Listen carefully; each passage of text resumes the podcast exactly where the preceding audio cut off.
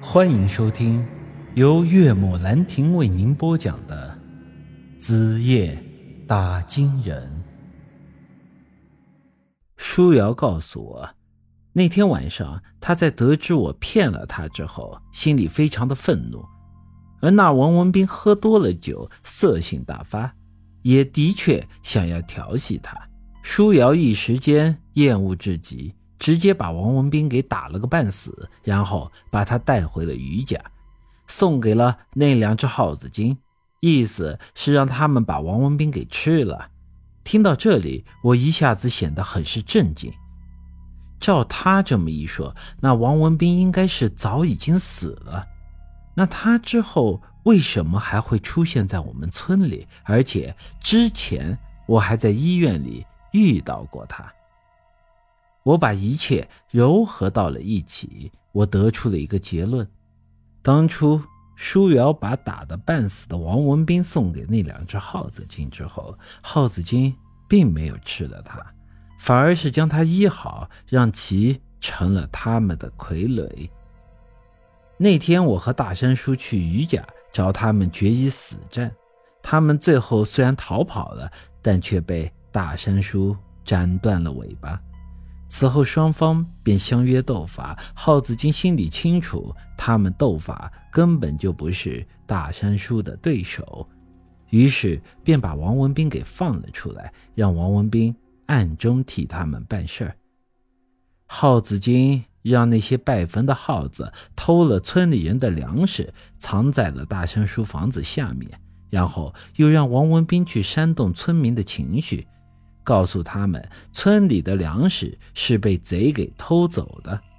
于是，在之后大山叔和耗子精斗法的当晚，王文斌准时出现了，说大山叔是偷粮食的贼。在一众村民的暴动之下，大山叔的斗法被强行给中断了，他也因此丧了命。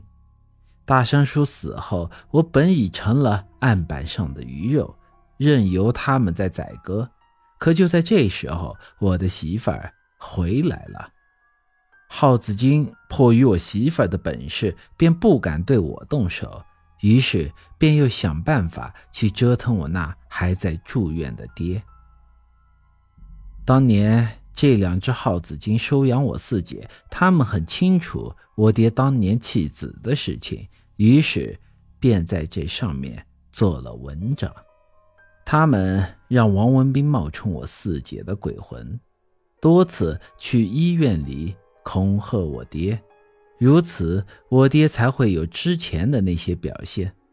由于我爹心里本就对我四姐有愧，上了年纪之后，更是对当年做的事情追悔不已。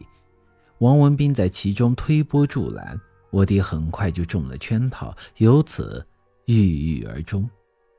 这两只畜生真是下了一盘好棋呀！于书瑶听了我的推论，也觉得很有道理。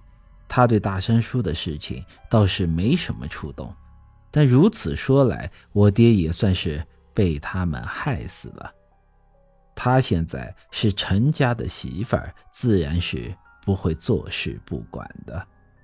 他告诉我，他大概知道那些耗子精的所在。明天就去找他们讨回个公道。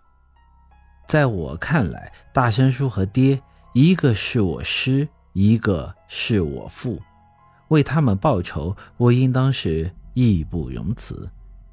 但最后，我只是拉住了舒瑶的手，摇了摇头：“舒瑶，你不要去了，这个仇咱们不报了。”他显然有些吃惊：“为什么呀？”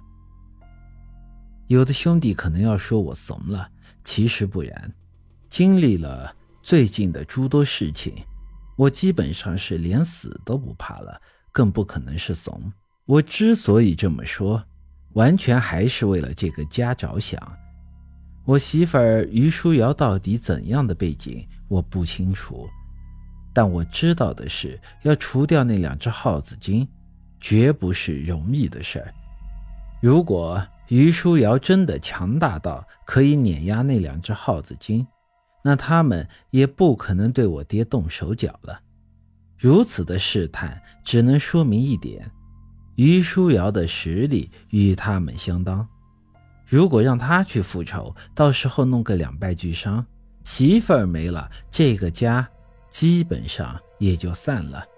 最重要的是，一个男人不能让自己的女人去送死，所以这个仇要报，也应该由我亲自动手。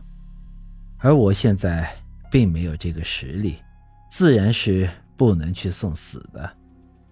君子报仇，十年不晚。我现在最大的愿望还是把这个家给守住。经历了这么多的事情，我也终于下定了一个决心，知道我以后该做些什么了。本集已经播讲完毕，欢迎您的继续收听。